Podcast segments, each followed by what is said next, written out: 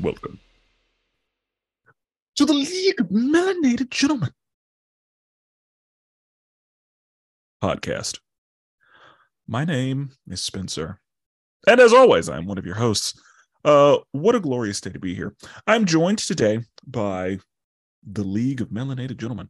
Um, it is it is always a good day whenever I can get on the hot mic with these gentlemen. Um, it's it's it's just it's just a fun and a good time. We are here for you. We're here for your entertainment, and uh, we hope you enjoy what we have to say. Yep, this is Brandon, and from a hood far, far away, this is Jordan. Oh, but wait! There's more. Today, we have a guest joining us, a guest whose voice you have heard before if you are a regular listener, a guest that we love having on the show. Uh, and please, would you tell the people who you are? The Force is with you today. David has arrived. And Black, this Black is, David. Yes, yeah, so this, is, this is not Mister Percival. It's Black David, yeah. uh, M- Mister Percival is the other one. Uh, that we see. He does not have the melanin in his skin as we do, but this David does.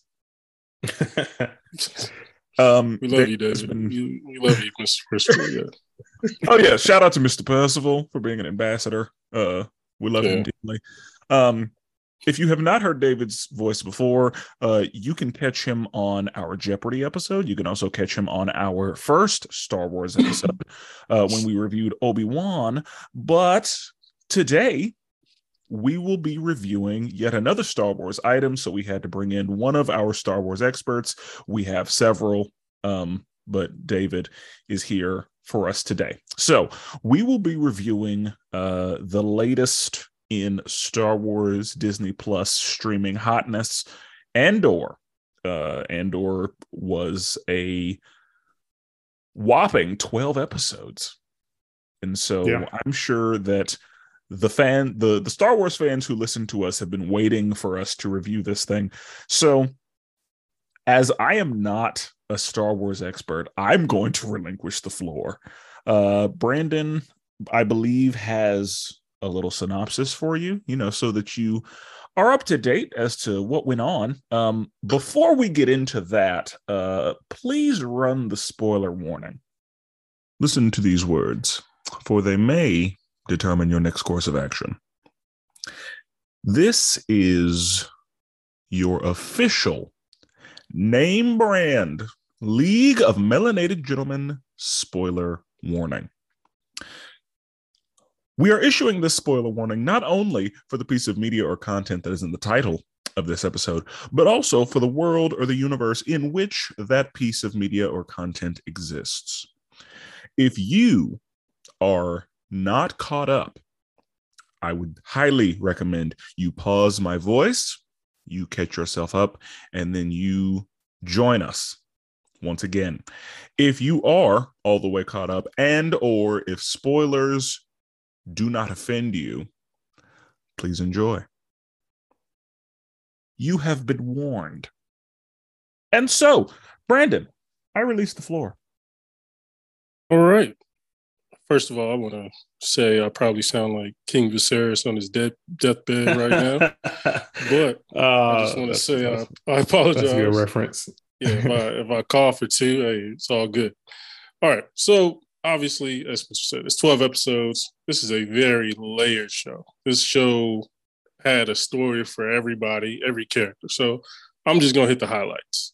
We'll we'll discuss the other stuff later. All right. So we start off with Andor. He's on this on this planet. You know, he's looking for he's looking for his sister. For, he goes to a brothel, but hearsay he heard, you know, maybe his sister's in there. And he, he as soon as he walks in, he starts getting service. You know what I mean? And I don't know what joke. He started getting service, right? And so there's some cops in there, and they like, hold on, man. Like, we've been in here. Why, why is homie getting service before us, right? And so they get a little, they start hating on him. And uh, Andor doesn't really get much information from the brothel people, so he's like, all right, I'm going to head out. So the police who are hating on him, they follow him. And then they follow him into a dark alley. They hold him up for ransom. a little tussle, a little tussle happens, and a stray laser, you know, pops off, and unfortunately, one of the uh, police officers are killed. Now, uh, Andor gains uh, control of the gun, and the, the other uh, officer is, a, I think, he's a deputy commander. He uh, is like, "Hey, like I know the other officer got killed. Hey, we'll we'll make up for that. We'll come up with a story. Just let me live." Unfortunately, Andor pops him, puts him on a t-shirt, and then he uh, heads out to Ferrix. Uh, and then we have Cyril, who is a, a just the ultimate, just like a, you just you just don't want to be around a person like Cyril. He's just annoying. He lives with his mom. It's just all the bad things. Uh, he gets wind of a commander being killed, and despite some resistance from his superior, he gets more info. He puts out a bulletin uh, for anybody who has seen a mail from Canary, basically describing Andor. He just doesn't have enough information yet to specifically say Andor. All right, and then uh, Andor heads up to heads back to Ferrix, hometown. Hits up Bix. He's like, "Bix, I got this N S nine Star Path unit. Uh, it's worth a lot of money. I'm trying to sell it for some credits, and so I can lay low, since I just murdered a cop. I'm trying to lay low."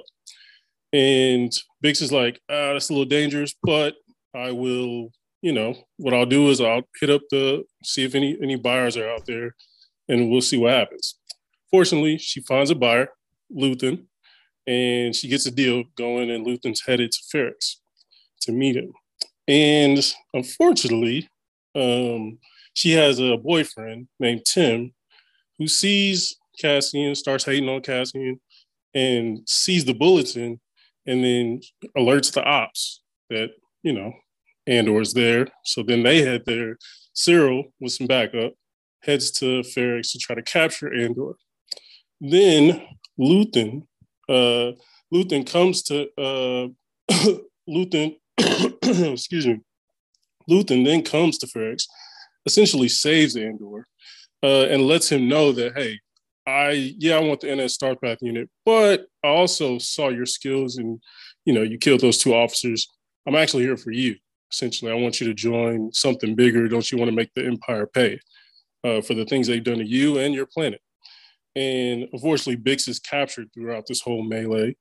And uh, Andor goes with Luthen. Obviously, Luthen saves him. They get on the ship. They head out. Luthen tells him, hey, I have this plan about Aldani, and we're going to steal from the Empire, you know, hit them where it hurts.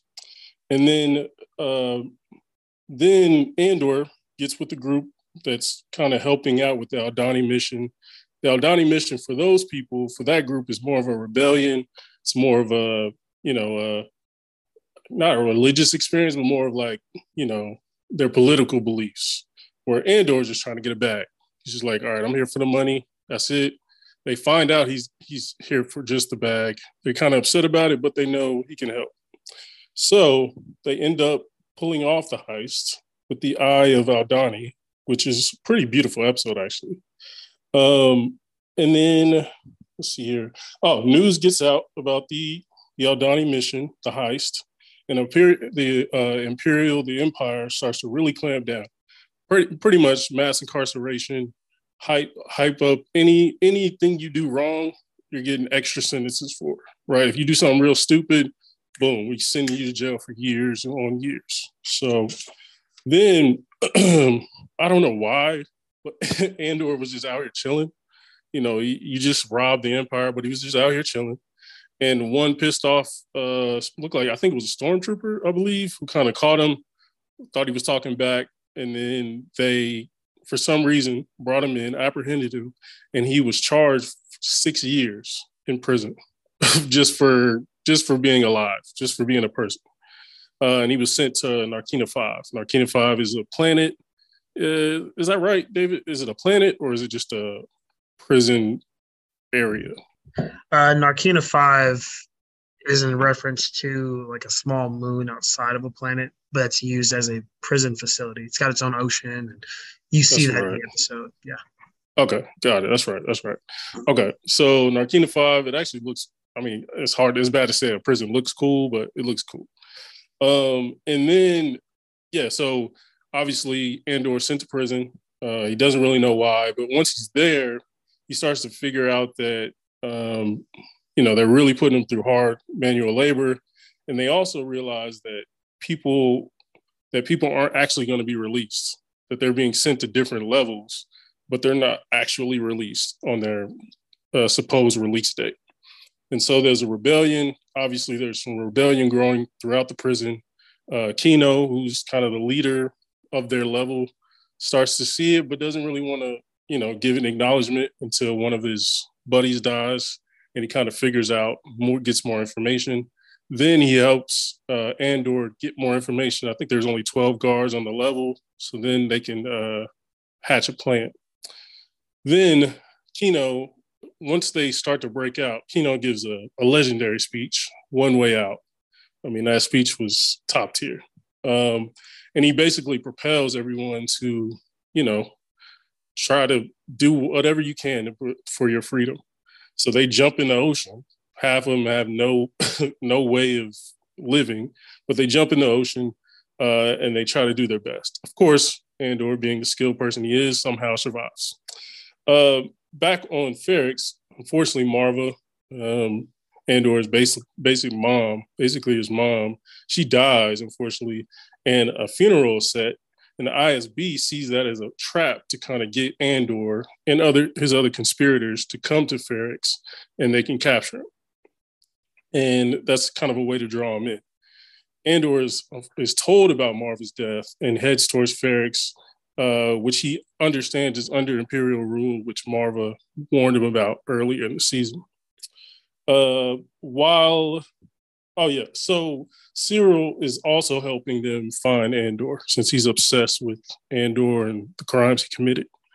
And while the while the funeral is going on, uh, I S B and Cyril are looking for Andor, but the great B two E M O, great droid, shows a message from Marva that she recorded before she passed and essentially gives a speech that, I don't know, David can maybe touch on later, but it looked like that was kind of the thing that sparked the rebellion, potentially, uh, like officially, officially, I'm not sure. But yeah, she gives an inspiring speech. They fight off the Imperial, and they didn't really give us a great look on who won, but I think the message was the fact that they fought back, they won, basically. Uh, at the end of the day, then Luthen came to Ferrix because he knew Andor would show up for the funeral. He wanted to kill him because he didn't trust him. He wanted to cut out any loose ends, but he found out, he basically saw with that rebellion that the rebellion is bigger than just Andor. It's bigger than just a couple key figures. Basically, the goal he was trying to set out to do essentially is already happening throughout the system. And so um, he then leaves Andor also, but Andor knows that Luthen's trying to kill him. So he meets him on his ship and basically lets him know, hey, either kill me or let me join the cause. And then we obviously have a, I think we have a post-credit scene where it shows the Death Star being created and what will eventually be the Death Star. So yeah, long-winded way, that is your review. For your synopsis, Andor, season one. I guess we can um, throw in some good old hand claps for Brandon, I guess, in there. Yeah. I would definitely say that um, Brandon had me laughing at his retelling of, you know, what happened. He called some stormtroopers the ops, and, you know. They are definitely the ops, that's for sure. Oh, yeah. and uh, the, it's the one that arrested him is technically a shore trooper, like the shore of a beach, shore trooper. Oh, gotcha. Uh, they be getting, so like in the Star Wars encyclopedia, they be getting weird with these names, oddly specific based on where they're at. So then you got stormtroopers, which are basically the people that can't aim, shock mm. troopers, death troopers. The one that arrested uh, Cassian, I think he went by Keef on that on that beach planet, whatever. Yeah. Um, that was a shore trooper. Gotcha. They just stay by the beach and monitor all that shit. And gotcha. Honestly, that was one of the most confusing scenes for me. Like, I feel like that was a reach to get him to go to prison. Yeah, yeah, yeah. I, I know they'd like... be, be tripping on things, but like, the man is just walking. Yeah, right. he was like, he was like, I'm on vacation. And he's like, yeah, no, he just I'm kept a literal tourist. Yeah, he like, just you kept pressing. And he and he called in that that that robot. Yeah, that was wild. So before we get into Um, actually talking about Andor, I have a couple of questions, and I just want to cover these for the people who are not as familiar with these items. So firstly, timeline-wise, where are we? We are post um, episode three. We are prior to Rogue One. We are the in-between stages. So technically this would be right after, maybe even a year, two or three after Palpatine in episode three goes to the Senate and says, this is the Galactic Empire. I am the Emperor. I'm about to run shit. That That's exactly where we're at with that. Um, timeline-wise, the Senate is still intact. Uh, and you notice that in Andor, that senators are still having meetings and parties like senators do, trying to get votes mm-hmm. and whatnot. The Senate is still allowed to function. Um, so we have not reached A New Hope. We have not reached that first Star Wars movie of the original trilogy yet. We are not to that point. We're not to Rogue One, where the rebellion actually has feet to stand on.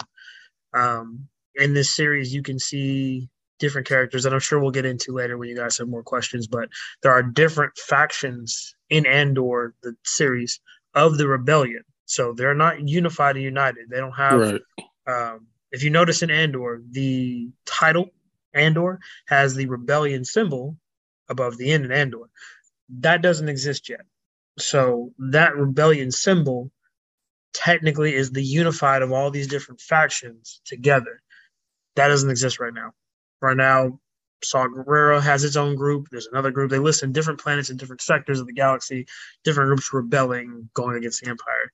So we're in that in-between stages of Palpatine's in charge. He's the Emperor of the galaxy. We don't like that, but we don't agree on how we're going to go about it. So we're all fighting different battles at once. Right. Well, see, yeah, they mentioned Palpatine a couple times too, yeah. And yeah. The second question for those, um, have we seen Andor before, or has Andor been referenced in anything that we that already exists or that we should have seen already? Like, is you mentioned Rogue One is pretty close to where we are. So was Andor ever referenced in Rogue One? Has Andor been referenced in any um, of the television shows that we've seen up to this point? Uh, have we seen Andor, or is this our first time meeting him? This is our second time meeting him. Uh, you guys can chime in if I'm wrong, because I think, Brandon, have you seen Rogue One? Yeah. Um, yeah. So I just and I just watched it before I started the series, so I just oh, watched it like you? three okay. weeks. Yeah, like three weeks ago. So this is our first time experiencing Andor, Cassian Andor, in his early stages. We have seen him before in Rogue One. He was the ace pilot. I wouldn't call him an antagonist in that movie. Right. But he definitely was going against our protagonist in mm-hmm. Rogue One, making everything a hassle. Um, at that point in Rogue One, which is a contrast, a beautiful contrast to what we see now, the rebellion is his life. It is his lifeblood, his lifeline. He's all about the rebellion and trying to make the Empire pay in Rogue One. In the T V series Andor, we get to see the prelude of him, who he really is on a deep on the inside, who he was before the fires of the rebellion got in his blood, and now all of a sudden he's gung-ho about it. Um, so this is our chronologically first time seeing him, but for those who have not seen anything Star Wars before, if they ro- watched Rogue One, this will be our second time seeing him. I feel like Excellent. for me, like I feel like I should have watched Andor first and then watched Rogue One. It would have made um, a lot more sense. Yeah, like like because I just watched uh, you know Rogue One. Like when when you first see him, because you see him pretty early on, he's mm-hmm. like locked up in mm-hmm. prison, and he's just like, oh, I- I'm a pilot. And that's really like the only story, if I remember right, that's really the only story you get from him. Like you see him more, but he doesn't really talk about his history like that or anything.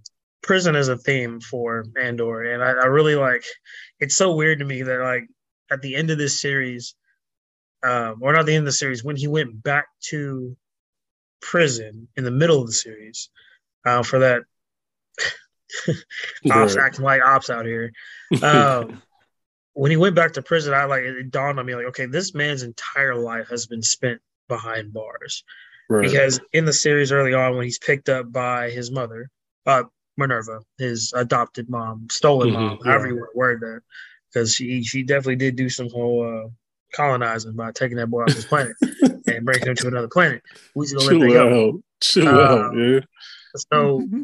whenever she forcibly adopted that child. Uh, He ended up at the age of sixteen going to prison.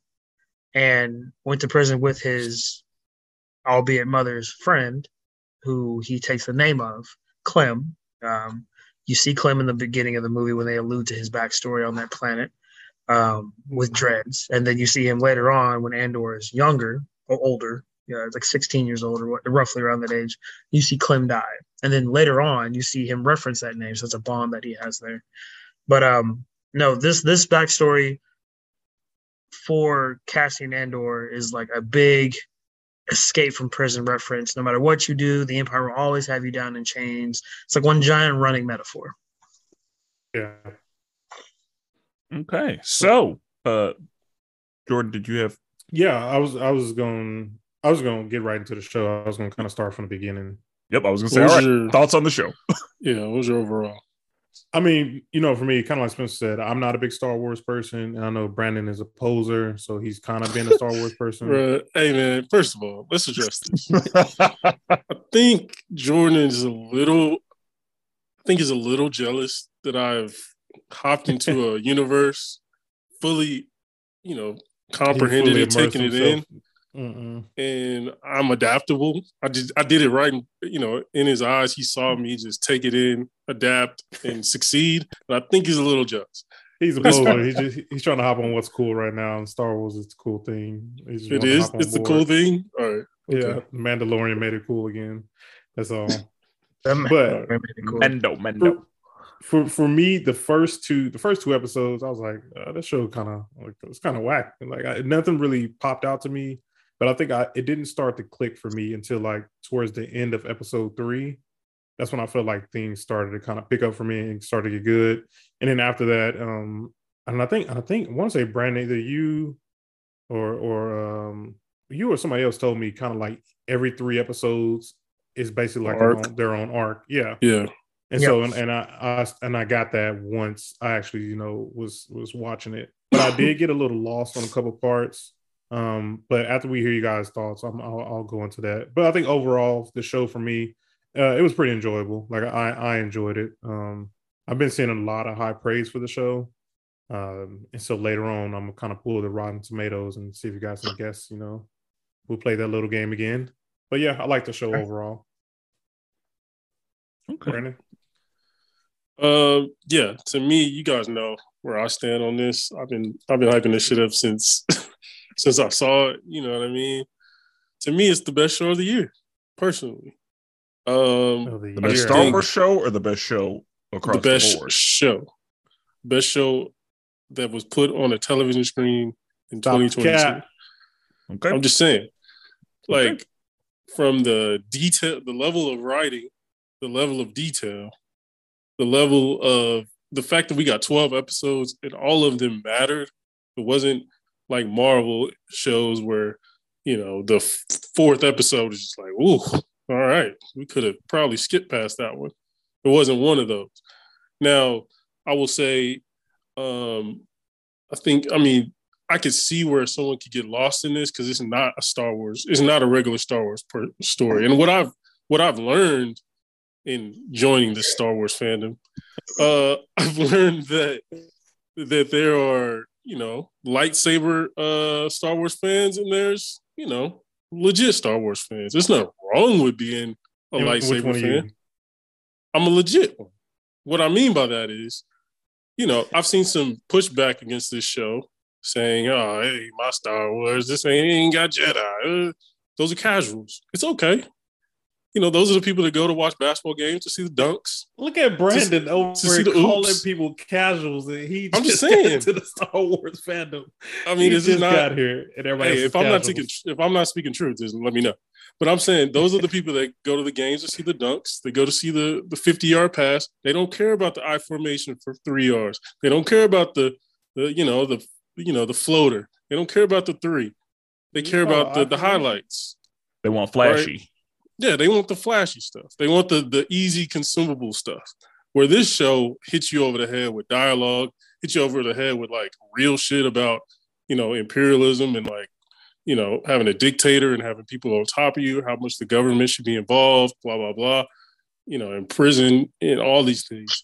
And so, yeah, like, this show overall, bro, like, Andor was outstanding as a character, but there's so many other characters in this that hit in so many different ways that, and uh, again, the three episode arc, a lot of people should use that moving forward, because you felt like you were in like one story on in each, like the whole heist arc. That thing was amazing. And then you, you kept it pushing, right? So yeah, to me, this, this show of the year, uh, I can understand if people don't like it, but yeah, to me, I mean, this, this ain't for the casuals. If I could for one second. Oh, um, it's your turn. So please. Shout, shout out to Brandon for his breakdown. Um, Jordan, I, I know because I've been on this show that there's going to be some, some, some fire pushback later.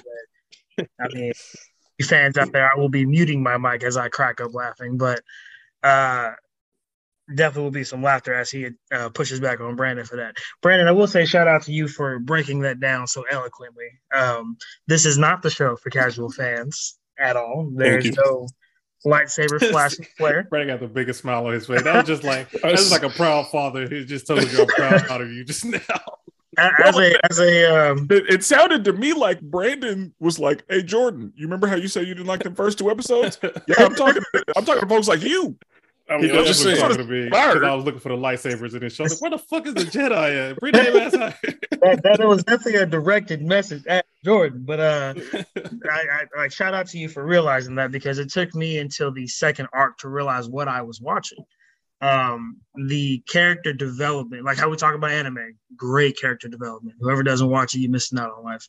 But with Star Wars, they actually were building up different segments of this. And at the same time, while they were building, they're all linear. They all intersect and everything matters.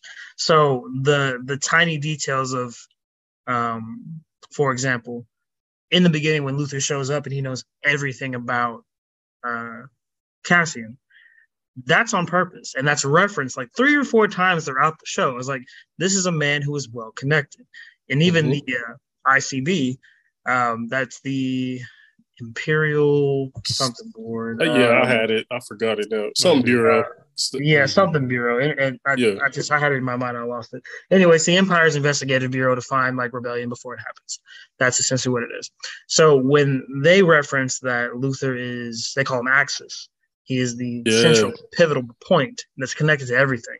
And you can really see, and they break it down in different segments, how he put this into play so that this would go into play. So like he met Cass, he knew his background through whatever investigative purposes that he had. Um, probably like most spying at espionage, word of mouth, people on mm-hmm. the ground, ears, you know, conversations. Um, it's imperial colonization. No, sorry, not imperial colonization. Uh, that's weird. But I mean, it's pretty close. I mean, they are supporting the colonization of planets. You see that in the uh, bank heist arc as they whittle down ten thousand residents of this planet, this area, and they got it down to like sixty, I think is what they said, from ten thousand to sixty. Oh, that's right. Slowly weeded them away from the area that they wanted to colonize. So it's not far off. I'll give you that. But um, no, that's a uh, man. Lost my train of thought. It's serious of conversations word. Oh man. Anyway, I'll make this long story synopsis short. Uh, shout out to Brandon for breaking that down. That was a great way to do that. Um, everything mattered. Everything intertwined. And this show, while not for casual fans, gives you the. I think one of the best. There's another book that I read that title escapes me right now that I was giving details like this about the beginnings of the uprising of the rebellion. But this T V show almost perfectly gives you exactly what it took to get this off the ground. Every rebellion needs money. Monies come with, they don't come easy. They either come by politics, which we saw didn't work. And then they come by alternative motives, which are pretty effective if you put the right team together. I think we I think we all watch enough movies to know that you put a great team together, anything is possible. Power of the pen says so. Uh, my personal opinion about this movie, I mean, this uh, T V show, is that it was great. I think it is going to be a slept-on series. I think there are going to be a lot of people that want Jedi, want Mandalorian, want these different themes, and are not appreciating the entire universe for what it is. As an, as an avid reader of the Star Wars universe, I absolutely love what they did here. There's a couple of details that I don't necessarily comprehend, but that's because it's new. And like after I finished the series, everything that they're showing in this is now new canon. So whereas it probably didn't exist in the books, it is going to exist going forward, as this is how this happened. I uh, love the cameo by Saw Gerrera. Like, oh, Forrest yeah. Whitaker. Oh, my gosh. Yeah. Like, Who, who's that? I was, wait, wait, who's that? Uh, so He's in Rogue One. Rogue One. He, so if you remember in Rogue One, no, he is Forrest Whitaker's character, the guy that's kind of like cybernetic. Um, mm. He's like the big, he's the big bad boss of the rebellion that has a history of anarchy and extremist. Uh, yeah. Yeah. He's the extremist. He's the part that's like, well, we'll just blow him up. Like, that's his result right. of everything. Like, at the end of the day, kill the fish man. We killed the fish man. Yes. Yeah. That is exactly okay. who he is. So um, seeing, seeing a cameo from him, and then seeing the interaction between Luther, who, I don't know about you, Brandon, uh, but, or you, Jordan, but Luther is a high quality, what's the, what's the, uh, is it Merlin from that movie? What's that movie? The Kingsman or whatever. He's a high oh, yeah. quality espionage official. I yeah. was impressed. Yeah, like, like I'm over here thinking that too. Saw Gerrera is going to be the, the top dog putting stuff. No, this man has, and look, we want to start a rebellion. So what if people get oppressed? Uh, that's the whole point. Make yeah. the Empire overreact so they don't underreact. Bro, just, I mean, it was... I when he explained that... At work, I'm just sitting here, oh, baffled. I was like, oh, shit. Because at first I was like, well, why did you... And he was like, no, I want that. Like, I want them to do that because that'll make people uprise even more. I'm like, mm-hmm. oh, shit, you're right. Like, to see the nitty-gritty of this series, to be like, hey... The Star Wars saga that you know is not all rainbows and butterflies and action yeah. scenes. There was some dirt that had Dude. to happen for the rebellion to take off because, like he said, the Empire will slowly choke you to the, the point to where you don't realize you're not breathing. And you see right. it. You see it all the time. The little bit of uh, taking people to jail here, taking people to jail there, get out of my way, the arrogance, the not paying. Yeah, yeah, that's the Empire slowly doing it until someone goes, ah, make them choke. Exactly, yeah. exactly. I will say one thing that I have noticed about Star Wars in general is the high levels of politicking that mm. happens because, you know, in a lot of things, it's just strong arming and, you know, just doing a lot of uh, stuff by force. But Star Wars has a lot of like underhanded, behind the scenes, backhanded. Yeah. And I'm like, that's that's the shit. Like, that's a real. Yeah. Like that's that's what happens. Like there's a right. whole lot of shit happening. They will put something in your face, and then be doing shit behind their back. Like it's that's literally Mon Mothma, Mon Mothma, yeah, senator. You know, in front of everybody. Hey, I'm good. Hey, I'm I'm just a lowly senator here. Don't worry about me. Uh, oh, behind the scenes, she's helping the rebellion. You know what I mean? That's, so so that's where I started to get lost at. I didn't understand um, when it came to like the politics stuff.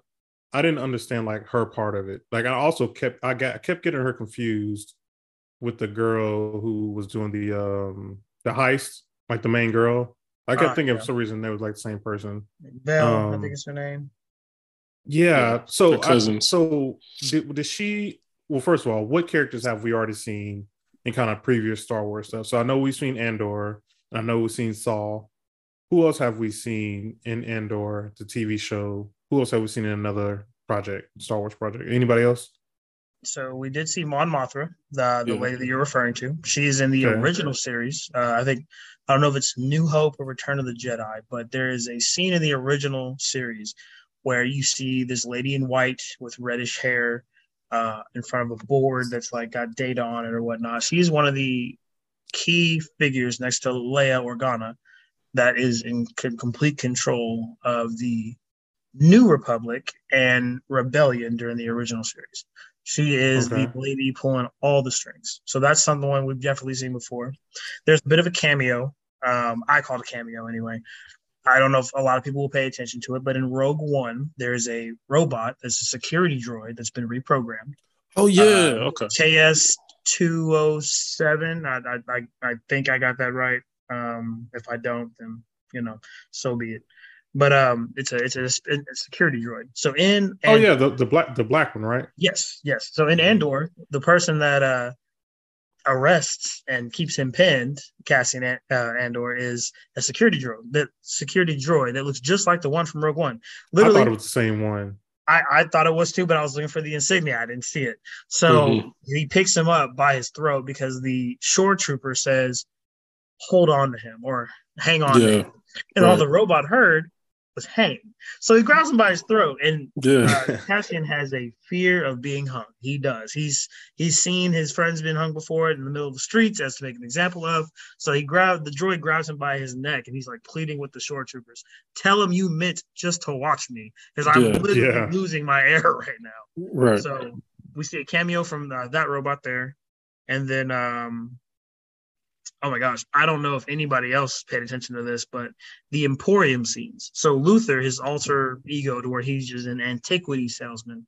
Yeah. Inside that shop is a treasure trove of Easter eggs. I heard, I heard. I, I, went I back didn't even I click paused. on the video because I was going to be overwhelmed. I went, yeah. I went back and paused scene by scene. There's there's Mandalorian armor. There's references to episode one. There's a reference to The Force Unleashed, which we all know is not canon. But yeah. it's pretty cool because in like the very beginning scenes, you see there's the Star Killer armor, Sith armor that they used to like graft to their skin, like Cyberpunk twenty seventy-seven. They have a yeah. helmet that was literally in the game, sitting in the corner. I'm like, oh wait, wait a minute, is that what I think it is? Pause. Right. Uh, let me, let me, you know. So there's a, there's a bunch of cameos in there that you can see if you, I guess, rewatch it and slow it down and pay attention scene by scene. I think everything is done a little bit on purpose, but that antiquity store. That's pure nostalgia right there. Yeah. Yeah, that's where he's right, though. Like, it was a few cameos, but overall, I will say, yeah, my I will say my only critique, my only critique of this show, black our black people just got done dirty, bro. Like, our black people was getting, like, clipped at every turn. Every a black turn. person was dying. I was just like, I like mean, the first couple, I was like, eh, you know, it happens. Then about the third or fourth, I'm like, mm, okay, what are we doing here? And, and uh, you know, maybe I was uh, paying attention to the wrong thing, but um, David mentioned that uh, Cassian had um, an overwhelming fear of being hung, and then he was also, like, kidnapped by a colonizer? Is that what y'all said? I'm, I'm glad you. Uh, I'm glad you definitely picked up on that, because there were definitely some themes in here that I don't know if people were paying attention to, but I was. I was like, wait yeah. a minute. Yeah. Wait, what are we doing here? Wait a minute. Yeah. Definitely. Yeah. The way Clem died being hung, I was like, so nobody in the in the producer's room was like, hey, let's not have the black guy be hung. Let's just not. Let's just. So let's do something different. Yeah, like it, the, the fact that that shit still happens in a galaxy far, far away. Right. I was Look, like, man, we, right. we asked for more black people in the show, and they gave it to us. We just, they, they gave it to us the wrong way. Oh, yeah. oh, we got no. that. They they treated us like a genie. Mm-hmm. Yeah. No, bro. The the the, uh, the officer died in the heist. The other dude died in the heist. Uh, the one little dude that uh, Andor owed money, he died at the end of the show. Yep. Uh, Clem gets hung. Uh, who's my other black people? The uh, black dude, the black dude, when they tried to do the prison breakout. Yeah. Oh yeah. He started first one to die. Climbing up the thing. The very first one they died was a black dude. I'm so like, it, it sounds to me like uh, Star Wars heard the complaints about uh, Darth Sister. It was like, I got something. And they were like, "Oh, okay, we need to make those people happy again." Like I don't, I don't know if if it was intentional by the director to be like, let me uh, slide this in there so y'all can see black people are dying, or if it's the other side. I don't, I don't know. But I mean, it, and just, it could be a situation where they were like, "Hey, we want there to be some color in the show, so we'll just make all the extras black, but also the extras are the ones who yeah, don't make don't it." And some I of these, just, some of these deaths were absolutely ridiculous too. Like the one of the main, most vocal people in the beginning of the series. Um, was a black guy, former stormtrooper, that oh. is has, has military tactics ingrained in him. He used to do this shit. And the oh. way that he died was the most pathetic one. He literally turned to his partner and said, "Cover me." And now if you saw the guy's face when he said, "Cover me," it was like a, mm, I'm not doing that. They shoot blasters at me. Uh, so when he yeah. said, "Cover me," and I saw the face, I was like, this, this ain't going to end well. He makes it five steps.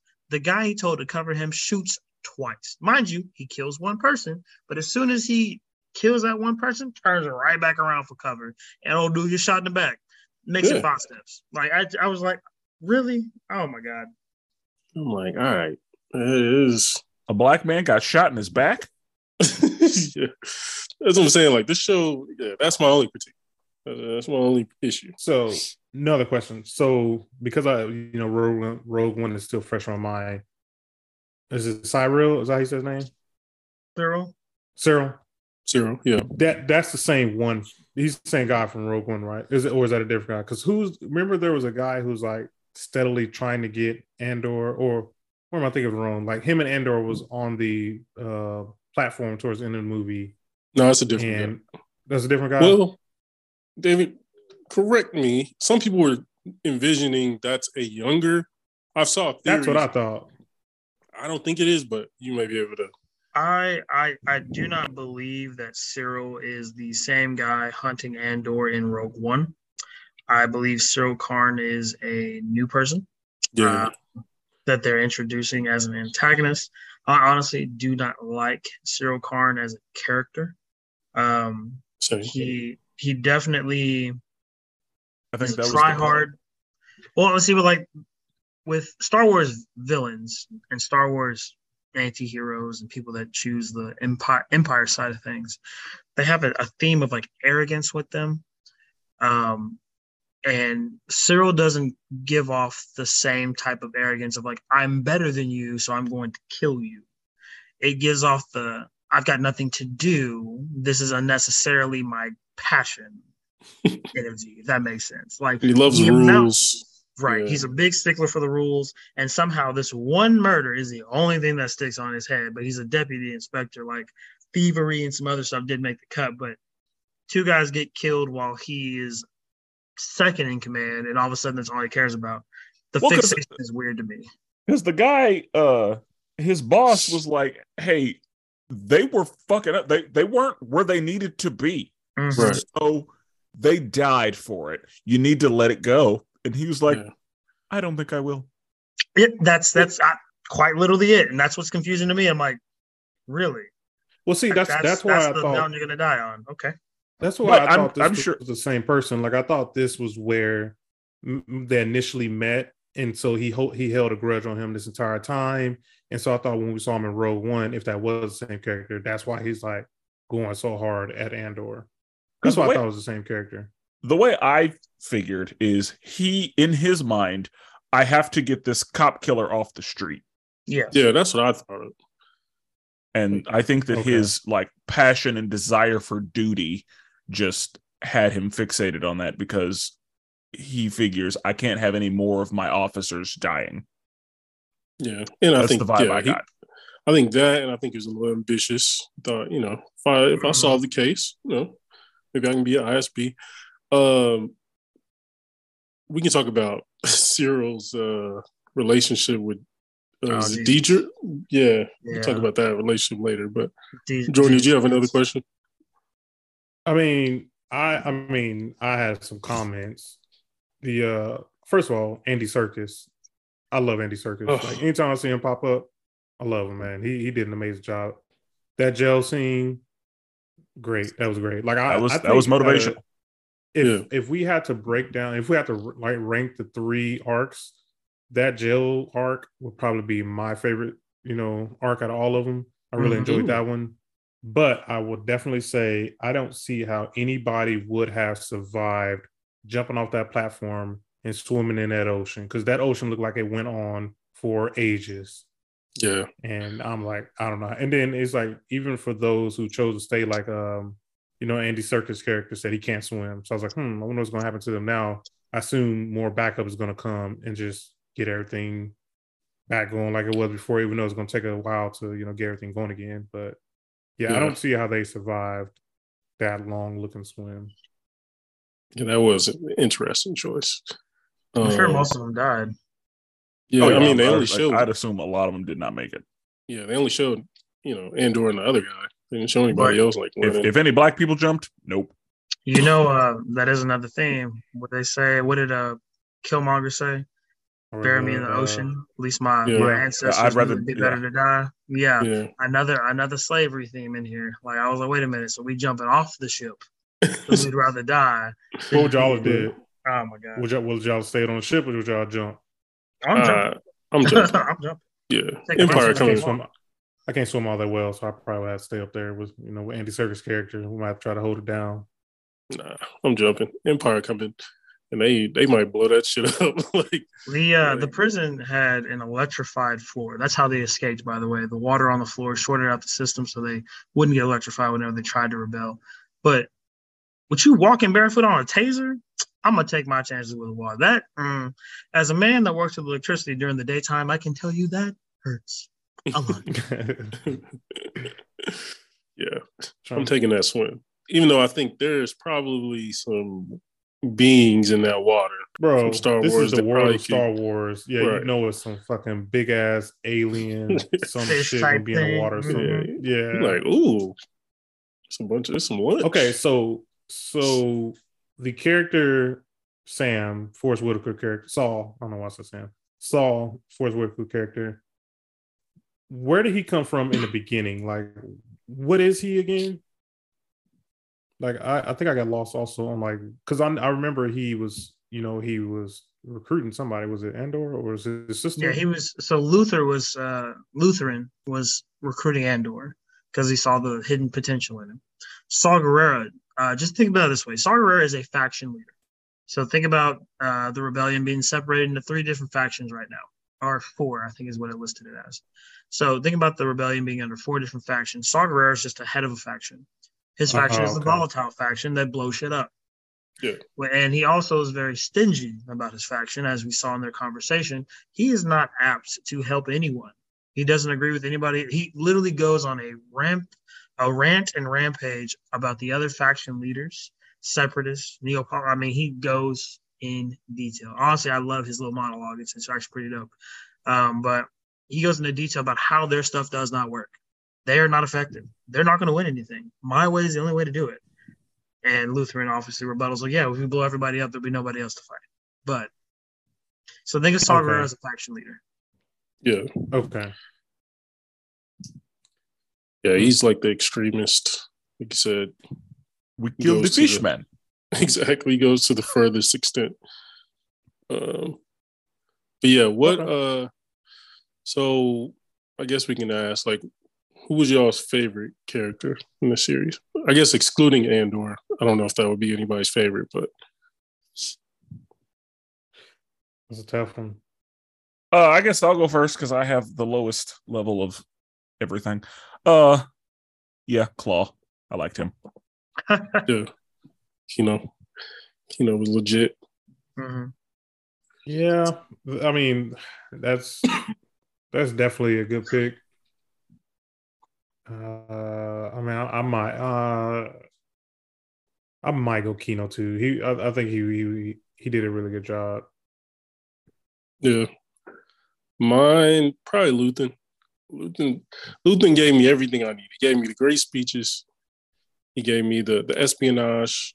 You know what I mean? And then he gave me action sequence. When, when he had when he was going up against that uh that ship tractor that was trying beam. to yeah, and he sent the little things out to stop the tractor beam, and then had the uh the lightsaber things on his ship. I was like, oh shit, like this is crazy. Yeah, yeah. Luthen, Luthen's my guy. What about you, David? What about you, David? I'll agree with that one hundred percent. Luthen was the guy I was rooting for the entire time. Now he uh he he's the embodiment of what a a puppet master, guy behind the scenes, shadow organization. Like from now on going forward, when I see characters written a certain way, I'm going to compare them to him. He's yeah. the type of guy that's like lesson number one, always make an entrance on your way. Always create an exit on your way into a situation. Because yeah. when he met up with Andor, he had explosive already set on the door in case yep. they got surrounded. But this is a man that thinks not one, not two, but thirty million steps ahead. He's like, look, yeah. if they come through that window, that's okay. I got recharged over there. I'm going to press this button. They're going to blow up. We're going to run out there. Oh, we got chopped around the corner. Cool. I got three speeders around the back and a girl that's watching them. She's kind of cute, so the guards will be distracted. Like, he is the type that thinks in so much detail, and they show it. They write it so perfectly. Shout out to the right. writers on this one. They yeah. write that perfectly. They give him all the characteristics he needs to, and the man performed his ass off. My Thanks. Facts. Like at first, I, that was a second. I was like, "Yo, is this? A, is he a Jedi, low key, or is he like a like homie was doing stuff with his ship and like just the little stuff he was doing?" I was like, "Man, like I want more of his backstory, low key. Like, yeah, dude was dude was uh, outstanding. I must I must forgot or something. Did Andor ever give his Kyber crystal back to him? Yes. So he, he gave it to Vel. Um, and that Kyber crystal is a new Kyber crystal, because I remember in our first episode, you guys asked me about the different crystals and whatnot. This one is now new canon. They've it was a, a sky sky uh, Kyber. Yeah, a sky Kyber crystal. So, um, and it's a reference to the Knights of the Old Republic video game, um, which is dope that they're making more of that canon, which I think they said like a lot of that game is canon, minus the make your own choices stuff. But mm-hmm. a sky Kyber crystal refers to, and I actually, ironically, I just watched this video like earlier this week, like the mm-hmm. history of the Star Wars universe. I just got bored one day and I was, you know, going back through my stuff that I'm interested in. The reference that he does when he tells the backstory of that crystal is what, hundreds of thousands of years ago, there is these uh, group of people called the Rakatans, I think, or something like that. Um, think about think about the Star Wars movie where the guy that has a fish head says, "It's a trap," like the iconic. Oh, uh, yeah. yeah. Think about him, but put his eyes further out and make his head longer like a cone head. Um, that was a race of people that invented hyperspace travel.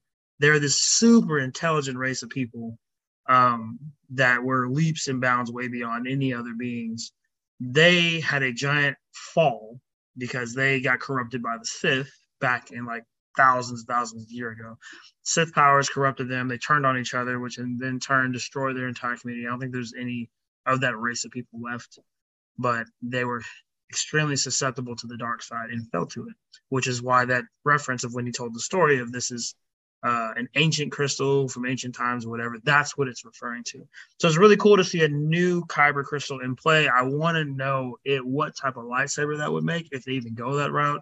I don't think mm. they will, because I don't think that's the theme of this, but it would be cool to see what a sky Kyber crystal comes up with. And also, it now just opened a new door to new types of Kyber crystals that I probably even never heard of.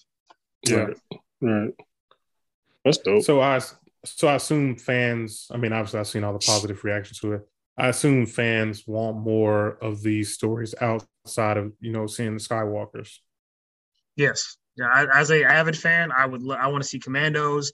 I want to see the background of the rebellion. I want to see side character stories. Like we're talking about Luthen. I'd love to have a branch off of that. That'd be great. Yeah, absolutely. Yeah. Um, I want to see, honestly, I want to see what happened to the Commando Stormtroopers. I don't know if anybody's watched Bad Batch. Uh, uh, I'm going to. Bad Batch is a story for like the fans listening. Bad Batch is a animated series about a group of commando units, defective commando units that go off and do their own thing, have their own story. I would love to see, because I know Star Wars made a game back in the day of Commandos. I would love to see an actual T V series about that, how they survived after the rebellion. Because there aren't a whole lot of them left, but they are the most intelligent clones out there. So, you know. Yeah. No, that's so, true. So, question. Um, and this is a very general question. Uh, Brandon, I'll start with you. So, you said that this is the best show in twenty twenty-two, period. So, for you, how does it stand up against the entire Star Wars uh line of media? Like, is this in your top three Star Wars items? It's a good question. I will I'll say this. I haven't finished um oh. some of the animated series, but as far as live action, I, I gotta say it's top three at least. Like, because I mean New we Hope, have Yeah, we have all the movies. We have Mando. We yeah. have Kenobi. Right. I think um, it's better than Kenobi for sure. Oh, yeah.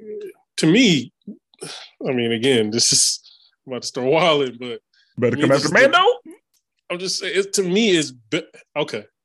Uh, okay, again, back to my theory: casual versus non-casual. I believe Mando is outstanding, even for like non-cast, like even for like the most for the Davids of the world. I think Mando is amazing, but I think this this show, I learned ten times more watching Andor than I did in Mando. Mando was great. I learned a lot about the Mandalorians and things of that nature. But as far as Andor, I learned so much shit about Star Wars in general that informed me for everything I watch from now on. to where, to me, that's a better show personally. And I and it had enjoyable moments. Like, obviously, Mando had some cool action stuff, but yeah, I'm I'm gonna have to go. Uh, to me, yeah, Andor's top three, might be top two for me. Okay, so so far, what is number one? I still gotta roll with. Mm, okay, I'll probably go Empire Strikes Back, New Hope, probably Andor. Okay. David, um, in the Star Wars media that you have seen, does Andor crack the top five for you? Uh, as of right now, no. Damn. It is my sixth man. I get it. I, I, I will give it my sixth man. I do enjoy it. I am one of those weird people that's a fan of the prequel series. So one, two, and three, as we went last time. Yeah, we, we did this last time, Brandon. They can they can go listen to that one again. That went ham on me for that. I'm sorry, I forget. I, I am a fan of the original, but um, good for you. Andor, somebody's got to love that, because you know, so it's, it's something for everybody.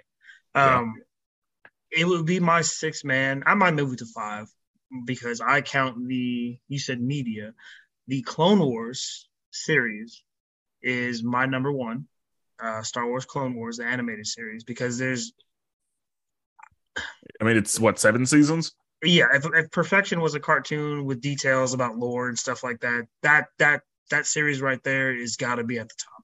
They cover literally everything, and Star Wars universe, as you all know, is super expansive, and they expand. They touch every, they touch so much that I literally had to go buy new books and read because I didn't know things that they were coming out. I'm like, I didn't know this. I didn't know that. I didn't know this. So mm-hmm. that's my number one. Andor, I, I could I could put as my five. I would like to see how season two goes. I, I have trouble putting new things in my top five, because especially T V series wise, because they can always mess up season two. As right. soon as they mess up season two, I go from like, well, I just wasted a top five spot. You know, yeah. have they com- have they confirmed season two yet? No, yeah. I've not seen anything. Oh, you have? Okay. I, I heard they have confirmed it because they put out, it was like the other day, they put out like directors that are going to be on season two. Oh, amazing. Okay. So yeah. I, I know that this doesn't matter too, too much, but um, what did you say the timeline was between this and Rogue One? Because I'm wondering, is there is there time for season two as far as the timeline goes, or will this... Or, or are we looking at a situation where this would like run into Rogue One or potentially take place after that? Uh, timeline wise, there, I, I guess I could I could literally Google the date, the years in between, but there's plenty of time for a season two. Um, oh, yeah. So yeah, that... time is time is pretty isn't pretty relative in the Star Wars universe. There are giant time skips between each movies, the film series, the animated series, the T V series, Rebels. Okay. I mean. Right now, we're in, I would say, the early stages because the Empire is just now in, like, the P O R D law that Palpatine just signed into bill that increases all those jail sentences and stuff like that. Man, this stuff oh, I was going to ask that. This stuff sounds oddly that. familiar to, like, real life. But anyway. Um, Thanks. So all that stuff is recent. Now, when yeah. we see Empire Strikes Back, when we see New Hope, when we see Return of the Jedi, all that stuff right there is decades later, after the yeah. Empire's been super oppressive. Like, if you think about New Hope, where you see stormtroopers on Tatooine and you see Obi-Wan, like, you didn't see us. That's the Empire putting a chokehold on the entire galaxy. On Andor, they just started that. Palpatine yeah. was being Senator Palpatine and not Emperor Palpatine with his rules. But obviously, since the robbery, as we see, the robbery might be the... I might be the turning point, point that, that yeah. started the whole rebellion, because now they forced the Empire to go into a chokehold. Well, that, you know, spawns everything. So there might be a... I have to look up dates, but I'm assuming like a five, ten, twenty-year gap. Oh, not yeah. twenty years, five to ten-year gap, because Andor's kind of older. I okay. heard, in reading, I, I, I heard that season two there's going to be a time jump. I heard I heard four years. Like, there's a gap between, you know, where this ends and four years from now would be Rogue One. Mm-hmm. In that timeline, but I could be wrong. But I heard season two, there's going to be some jumps. Like, it's not going to be as, you know, connected as season one was. Hopefully the so, last scene of this series will be the first scene of Rogue One. That would be dope, because when you're yeah, watching, okay, I, you could end I was going to ask that. Yeah, I was going to ask that next, but I wanted to ask. So when you, because you mentioned Palpatine, so they, I know they mentioned a couple times that Palpatine was going to uh, issue some order. I mm-hmm. I kept in my mind, obviously I didn't know what he was talking about. I thought he was talking about the Order sixty-six. That's what I thought he was talking about. But he's talking, it sounds like he's talking about a different order. What was this order? Uh, P O R D. Mm-hmm. It's it's I, a I, it's yeah. a law. It's a law that essentially. Uh, here we go. It's the Public Order Resentencing Directive. I could memorize that if you paid me. Um, the Public Order Resentencing Directive is essentially a law Palpatine put in place after the robbery, so that where any citizen in any part of the galaxy that's a part of the Empire's jurisdiction, if you if you fuck up at all, if you mess up at all, the typical sentence, like if you stole, let's just say you robbed somebody, armed robbery, came with a, a one-year sentence. After that ordinance goes, after that directive goes into play, that one-year sentence is now a twenty-year sentence, because you oh, have indirectly, okay, indirectly affected the Empire. So anything that directly or indirectly affects the Empire, jail, under the jail, which right. is why we okay. see Cassian get sentenced to six years. And the judge was like, man, this sucks for you, because this sentence used to be a lot less. Yep. Okay, and I and I, and actually I do remember them um, mentioning that now. Um, I guess my next thing was yeah towards the end, very the very last scene. Also, Brandon, you mentioned the end credit scene. I didn't even know there was an end credit scene, so I missed that one. I'm gonna have to go back and check it out. Um, but at the I'll, end, always check for the end credit scene. Yeah, I don't know for some reason. For some reason I, I didn't think about it. Um, like, un- unless you have a next episode button, yeah, you check for the end credit scene. Let that thing roll. Well, oh, that's that's what happened. So you know, with Disney Plus, I was watching on my mobile, on my phone, and it doesn't always go straight to the next episode, especially if there's like long credits. And so mm-hmm. what I normally do is skip all the way past it so I can hit that next episode button. And I guess I wasn't paying attention and it saw something else. Because oh, okay. uh, yeah, I thought it was another episode. But at the end, you see, like Brandon mentioned, Cass. Um, you see him and you know Bill Skarsgård character. Um. They're talking. He's like, you, you can either kill me or arrest me or, or whatever that was. In my mind, I thought that was where Rogue One was picking up, because I thought that meant he's about to get arrested and you, you know, you see him in jail in Rogue One. But I guess that's not the case. No, not at all. No. So Cass, obviously, because we see him in Rogue One in prison, Cass is eventually going to end up back in prison, albeit on purpose or an accident. That is how it's going to start this next. Uh, Or in, I guess it's going to end the se- in the series if they continue it in the series with him going to prison, and that'll be the start of Rogue One. See, yeah, yeah. I thought, and I thought that character was going to arrest him, and that's how I thought we got to, you know, Rogue One. So I guess we gotta wait till season two. Yeah, Luthen's not in Rogue One, so still got to like finish his story.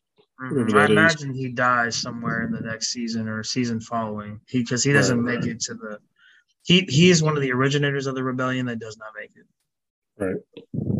Just like we saw in Rogue One, spoiler alert, that Saw Gerrera dies, gets blown up. He didn't make it to the rebellion either. So like, yep. we have all these key figures that we're talking about right now that are the instigators of all this chaos and potential organization for how the rebellion is going to be formed that never get to see the end result. And that's what I love about this show is because like, you know, Star Wars, like, we hype up the Jedi, we hype up the dudes with the lightsabers, you know, the the Leias and all that shit. You know, they they did all the rebellion, but, like, really it's off the backs of these people who, like, didn't have all the, the force and all that other shit. Like, they just had to, you know, scheme, politic, do whatever they could to start the rebellion. So, really, it's, it's a credit to them more than anybody. They yeah. kind of, the Jedi kind of got handed the ball halfway and just was able to just finish. Whereas these guys had to do like the, you know, they didn't even know what was going on two planets away. They just had to start their own, you know, sort of rebellion. So, yeah. Okay. But, yeah. I don't know. I, I, th- I mean, I definitely think the show was good. Now, I don't think it's better than Mandalorian. I know we talked about that a little bit. I think Mandalorian season one, probably because I'm a casual. As Brandon I'm just say. glad you acknowledged. I'm just glad you acknowledged. I, I can, I can, I can acknowledge this one. Um, it's a good show. I it's a good show. Good choice. Yeah. I still uh, need to finish season two. Jordan, did you watch Boba Fett? The Book of Boba Fett? No, I haven't seen that one yet. I think that may be the only live action Star Wars one I haven't seen. Uh, well, I still haven't seen Solo, but I think those two are the only ones I haven't seen live action wise. Okay. So one of these days I'll, I'll get to it. Okay. I was going to ask where you think it stacks up there, but uh, I didn't hear spectacular yeah. things about Boba Fett. I haven't seen it, but I also did not hear great things. It's it's it's a little drawn out for me. It's a little drawn out for me. There's definitely some unnecessary details that I did not enjoy, but uh, it's a, it's a nostalgia piece. I think mm-hmm. we talked. I think you guys may have talked about this on a different podcast before, but it's a um, it's a casual made for casuals, I guess. Mm. With all, it's just nostalgia pieces, and like, of course, you know, I'm not going to ruin it for Jordan because I think he's he's going to watch it. I mean, you you can you can ruin it. I, like I knew the ending of Rogue One. So like we we issued a spoiler ago. warning. So okay, well, yeah. spoiler alert: when Mando shows up at the end of Book of Boba Fett, I heard. Yeah, I heard of that. Uh, I heard great, that's the best episode.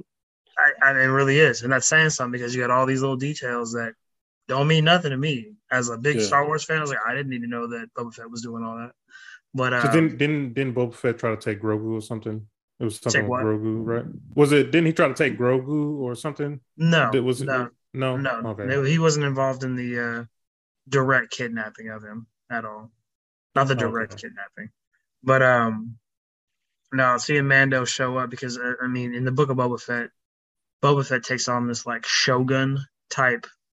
I think they introduced some type of Japanese term in there. Like a, he's like the prefect of some area. Kicks out all the gangs and becomes the gang, becomes the mobster that runs like little city underground or something like that. So that's, it's different because you don't ever see that in any Star Wars media that Boba Fett is capable of those type of things. And then they just throw right. him into the role. So. Right. Mm. Um, I want to ask, what was y'all's favorite speech? Claw. In the series. Claw. Yeah. Cool. De- definitely. Like I-, I felt motivated after Claw. Yeah, what is it? One, one what is it? One more day or one more uh one more something. What is that? Uh what was it? One more no, one one way out. Yeah, one, one way, way out. out. Yeah. That was that was a good speech to me. That was very motivating. Yeah. Lutheran's speech was my favorite speech when he uh had that last little covert meeting with the mole that he has. Yeah. He like, oh, the one guy. Yes, he's like, yeah. well, I can't tell them. He's like, they're going to die. I fight yeah. the shadows. Like, I don't know what to. I don't know what to say. Okay. Um, I fight. I okay. fight in the shadows. I fight in the dark. I got lost with that part too. So okay, so I didn't realize the guy that he was talking to when he gave that speech. I didn't realize he was also with the Republic. Like, was he, Empire. Yeah. The Empire. Yeah, I didn't. I didn't. I didn't realize that until like I think after like a few scenes later. I was like, oh shit, that's the same guy right there. Like for some reason that, that didn't click to me. And I was like, oh, okay, so that's how he's been getting all the information mm-hmm. from this yeah. guy. Yeah. Yeah, I can see they they like focused in on him, but not like super, super hard. Um, so I can see where it could be missed. But yeah, like what what was your speech, Brandon? Mine gotta be Luke. Mine is probably Luthen's. Like that that he was he was hitting bars at bar after bar. Uh I did like I love the way, like, you know, Andor was like Kino's hype man when he was in the prison. He was like, Kino was like doing it all. Hey, you know, if you guys want to leave. Is that all you got? Leave. Yeah, he was like, come on, man. Quit being a bitch. Like, come on, man. Like, he was like, if all he right, said all that, right. If he would have said that in that show, he was like, bro, quit being a bitch. Like, I would have died laughing when we just told him that. I was like, like all right, no all right, mate. Told him that. Yeah, then you start getting hype, it started making sense. But, but yeah, like uh, Luthen, he was like calm, kindness, kinship, love. I've given all that for a chance of inner peace. Uh, I made up my mind a sun. Uh, he said, "I've made my mind a sunless uh, space." Like, dude Bro, was man. just hitting bars. You, you, that's how. That's how I know you're not a rapper because you over here gotta.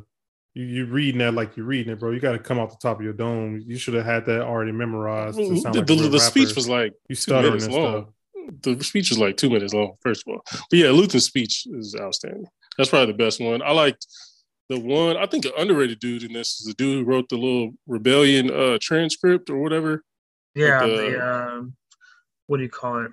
Manifest. Yeah, the manifest. The, yeah, the manif- I don't even remember that. What, that was what, large. So if you remember the at the end of the heist, whenever Cassian like hit the thruster, the credits, the big ass pile of credits, crushed old dude.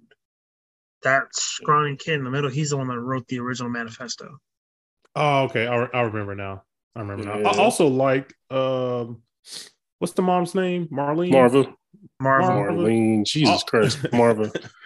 Also liked her speech that she kind of pre-recorded to like kick off yeah, that was the, good. the planet fighting. To ignite that, the that rebellion out at uh, yeah.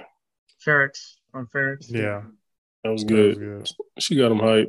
Actually, that, that one might that one might be my favorite one, just because that one like that one felt really motivating because I knew that these people was like sick and tired of being bullied around, mm-hmm. yep. and they just needed like that one spark to just make them go. Yeah, yeah, she hit that, and the old, old boy tried to cover the robot up. Yeah, people weren't going for that. Nope, yeah. not at all. You know, silence our message. Yeah, yeah, that's facts. That was a good one. Um, my last one. What did y'all? What y'all think of the droid, B two E M O? The red one? Yeah. He's gonna whack.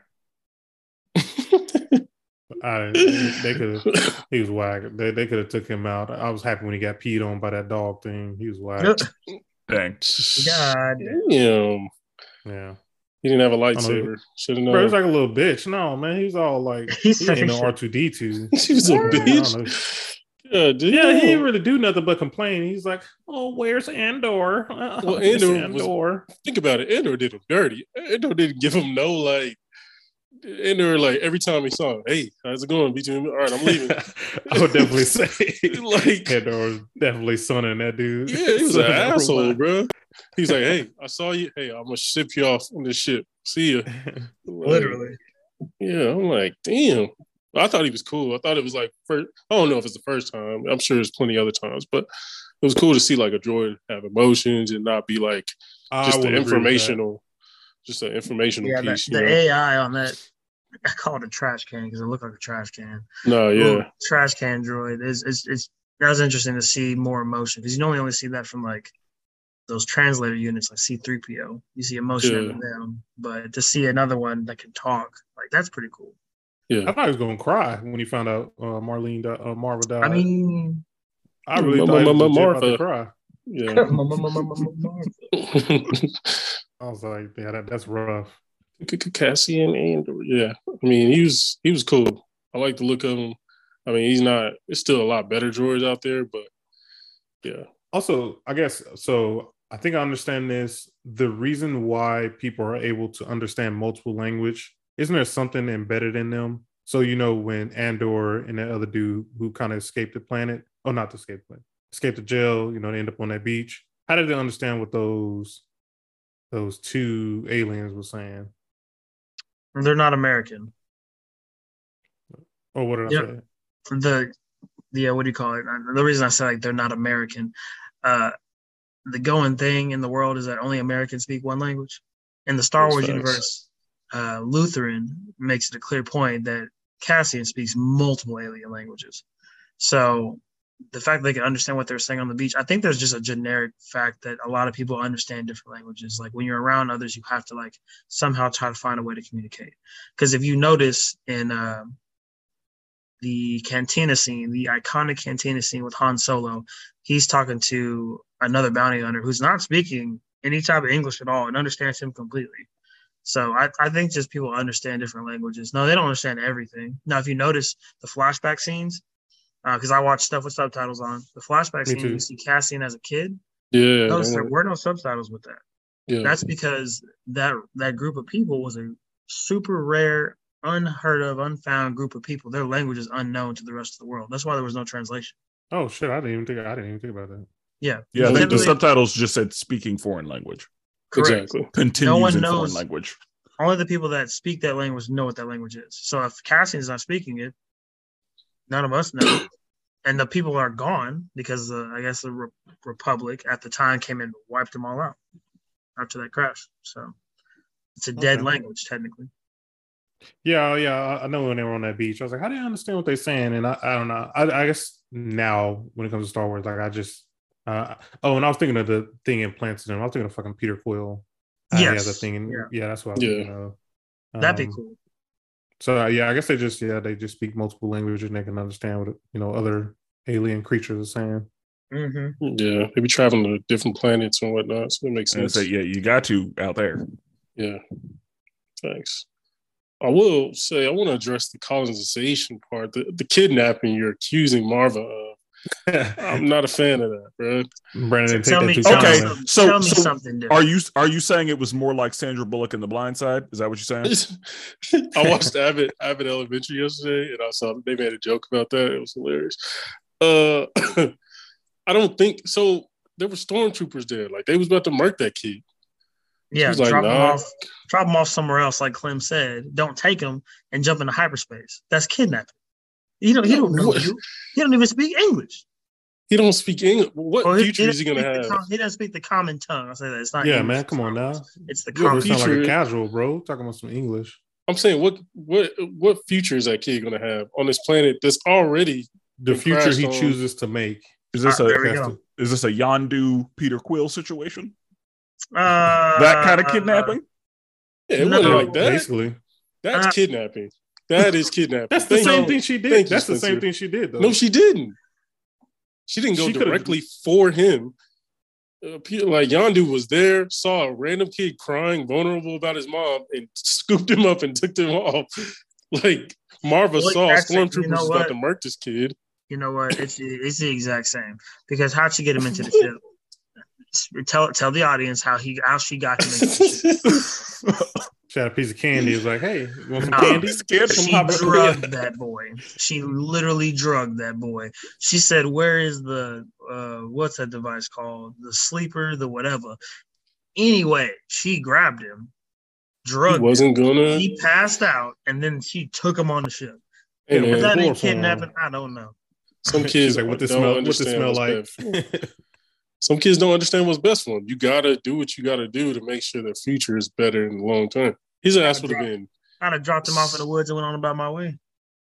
That's yeah. worse. So See, Sandra Bullock in the He's from side. the woods. That's where he's from. The woods. Right. The Empire was gonna fry that little ass planet. What you mean? That shit would have been the first. Bro, that would have been the first thing on the list. They'd have been like, "Oh, y'all remember that planet where we had stormtroopers get murked by some randoms? Yeah, let's let's, let's test this out on that planet." Like, come That's on, the Death man. Star out on that planet. Yeah. So, on, man. if I so in the flashback, his sister died, right? If I remember, because I mean, I feel like at some point, I don't think. Well, what happened it's, to his sister? It's, it's not confirmed that she died. He disappears. They tell her, they tell him to stop looking for his sister. Everybody on that planet is dead, but that's not confirmed at all. Yeah, mm-hmm. I think that'll so she season, could I, be, alive. be season two. Yeah, season two. Yeah, his sister's a Jedi. Watch, they're gonna bring in the Jedis for season two. I hope not. Maybe people like you will like it more. But yeah, it's like, bro, this is the best Star Wars season came out. Yeah, with. Well, oh, here we go. Jedi, bro. Yeah, Jedi down here, bro.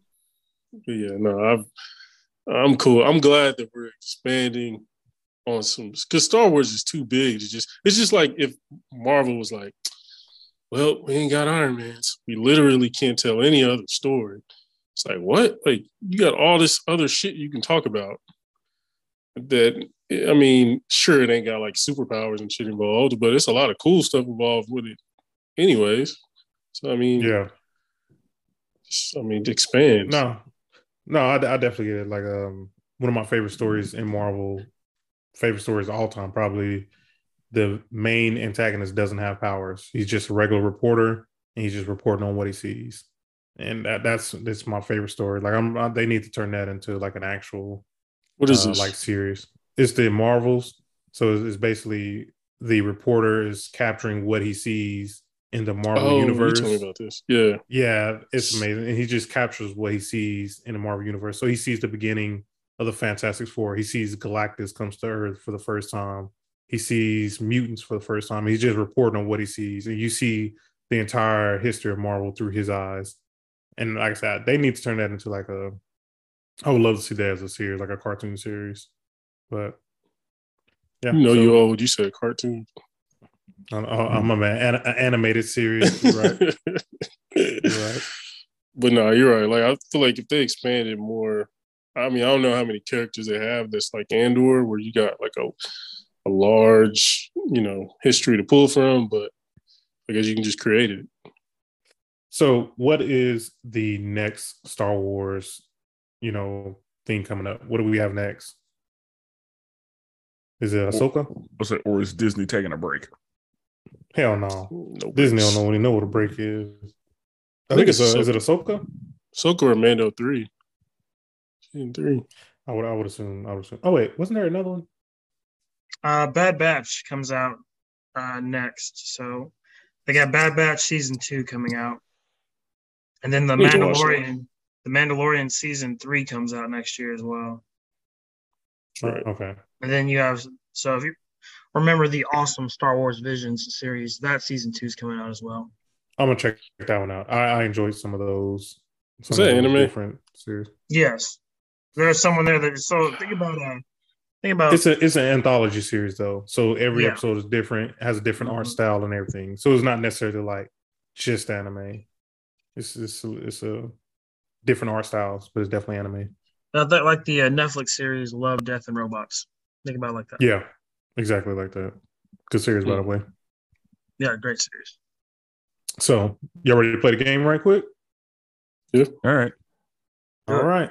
So, David and, you know, new listeners, we have a new game where we, I have Rotten Tomatoes pulled up in front of me, and the gentleman will try to guess what the audience score is and what the critic score is. And we're just trying to, you know, closest to the whole. We'll try to see how that goes. So, we will start with the critic score first. Spenser, what do you think the critic score is? I'm going to guess that the critics went high. So I'm thinking ninety-four. Ooh. Okay. Locked in ninety-four. Brandon, what about you? I agree. I think critics went higher on this. I'm going to go, I'm going to go flat ninety. Flat ninety. David? So I've not seen anything negative about this in any of my social media circles. So I'm going to also go high. Um, you know what? Let's let's let's go ballpark. Let's go ninety-seven. Let's go super high. Let's see almost one hundred percent. So we got ninety-four, ninety, and ninety-seven? Yes, ninety-seven. The critic score is a certified fresh ninety-six percent. Damn. Okay. Yeah. That's legit. That, that's yeah. Yeah, that's that's, that's legit. That's, that's yeah. And uh, normally you can see how many like um reviews it is and everything. For some reason not letting see how many reviews um they did. But anyway, so now on to the audience score. Spenser, what do you think it is? I even though David just said we haven't heard very many negative things about it, I feel like like Brandon said there were some people who were like, there was too much talking. So mm-hmm. Mm-hmm. I think the audience may have been more like an eighty-eight. eighty-eight feels high. eighty-seven. Ooh, eighty-seven. eighty-seven. Locked in? Yeah. Brandon? I agree. I mean, obviously, I've laid out my theory before casuals. You know, this was, this wasn't for the casuals. This kind of will go over your head. You're not tuned in. You're not tapped in. So I'm going to go. I was going to go eighty-six. I'm going to go eighty-five. Locked in at eighty-five. David? Yep. Uh, I'm an enthusiast, so I can't use my own personal opinion, which would be in the high nineties, because that's not realistic. Um, you know, I'll stick with the boys. I'll go flat eighty. So we had, Spenser, what was yours? eighty-seven. Yep. eighty-seven, eighty-five. You said eighty, David? Play. With an average audience score, we are sitting at an eighty-five. Let's go. Right Good on job, the money, Brandon. Right on the money. Right on the I won money. last week. Last, I, I feel like I won with Black Panther too. Let's go. You did. You did. Because I, I think that I, I I assumed it was a situation where people who didn't like it didn't hate it. Right. They were just like, eh, it wasn't lightsabers and uh, this is different. Yeah, it wasn't yeah. the force. I want to see the force. I could see like a forty-five year old dude white dude. Well, I ain't gonna say white dude, but oh, look at Brandon. No, feel Ooh. for no, no. Yeah, attack. Talk your shit. Yeah, yeah, let's just do it. Fuck it. Remember, this is it's the lead. Forty-five. Yeah, it's a forty-five-year-old white dude sitting on his couch. He watched, you know, the old Star Wars with his dad or some shit, and was like, all right, this ain't my Star Wars. My Star, where's the Jedi? Where's, you know what I mean? Where's that Palpatine? Makes perfect sense. Yeah, you know what I mean? Like, those people are not going to rate this as high. Where I feel like younger people are going to be like, oh, okay. You know what I mean? This is new to me anyways, or newer. Um, and it explains literally everything, the groundswell of it all. So, yeah, I, I don't understand it. But, I mean, either way, eighty-five is good, but we all know, you know, it's better than that. Yeah, I actually thought it would be like in the eighty-sevens. I, I really did. You know what's crazy? I just looked up The Mandalorian, and that thing is sitting at a ninety-three for the critic and a ninety-two for the audience. A forty-five-year-old like white guy. Beautiful cinematography will do that to you. Beautiful cinematography will do that to you. And that's what The Mandalorian has. It is beautiful. Brandon mentioned it in his uh, recap. That scene with the eye of the, t- the eye of the storm or eye of the tiger, Bruh. whatever it was. That was Aldani. Yeah. Yeah, Aldani. That was, that was that was a nice little scene. Absolutely right beautiful. That shit was dope. And then like, like I, I, go ahead. I, I was saying I had no idea what to expect. Like I didn't know what was going on. They said everybody just talk, kept talking about like, yeah, you want to be up there and see it. Like you want to be up there and see it. You don't want to miss that. And like when the when the black dude's like, you two are gonna be scrubbing this ship, and they was like, oh, well, come on, man. We, like we really want to see it and all that. He's like, all right, you can go see it. I was like, what are we about to see? Like, what is it? They hyped it. They hyped it up, and it, it delivered. I, I was, I was, I loved how like they made it to where Andor, you know, obviously was the only guy who could, you know, make that flight through all that shit, and he was doing it like the old school way. Um, yeah. That was really cool. But yeah, you're right. Like that was the most beautiful. I guess we could ask, what's y'all's favorite episode? Ooh, individual episode. Mine is that I think it's six, the heist. Like sounds when the actual right. heist happens. Yeah, that sounds about right. Uh, you know, I could I could agree with that. The actual heist where multiple characters die and they escape and all that because of the, the scenery, the piloting, the conversation that's happening. Yeah, I, I go with the heist. Yeah, Is, isn't that still within the same episode where that kid who got hit by that uh, hit by all the stuff? Isn't that still the same scene where they announced like he's dead and the other dude tried to betray Andor? Yes, tried to, yes, yeah, that's that's that's all episode. Of that in there. So you get to see the true loyalties of Cassian because he was like, "Yeah, what are you talking about?" Yeah, yeah I, I agree. That that was still a really great episode. What about yeah. your brother? I don't have a brother. Like, oh, said, yeah, that was cool. Oh. He gave him this whole story about his brother, and he's like, "Oh, I, I don't have a brother." Yeah, and he was snitching on him to the other groups of the other heist group. He was like, Jack oh, his Kyber crystal and everything. Yeah. yeah, like come on, man. Yeah, he straight he straight murked that boy. Yeah. Hey, man, one thing about Andor, yeah, he'll pull that trigger. He'll pull that trigger. He let, let that thing. He did that early. Exactly. Yeah. But we could like, spared that cop. We could, we could make up a story together. No loose ends. Put no him on a t-shirt.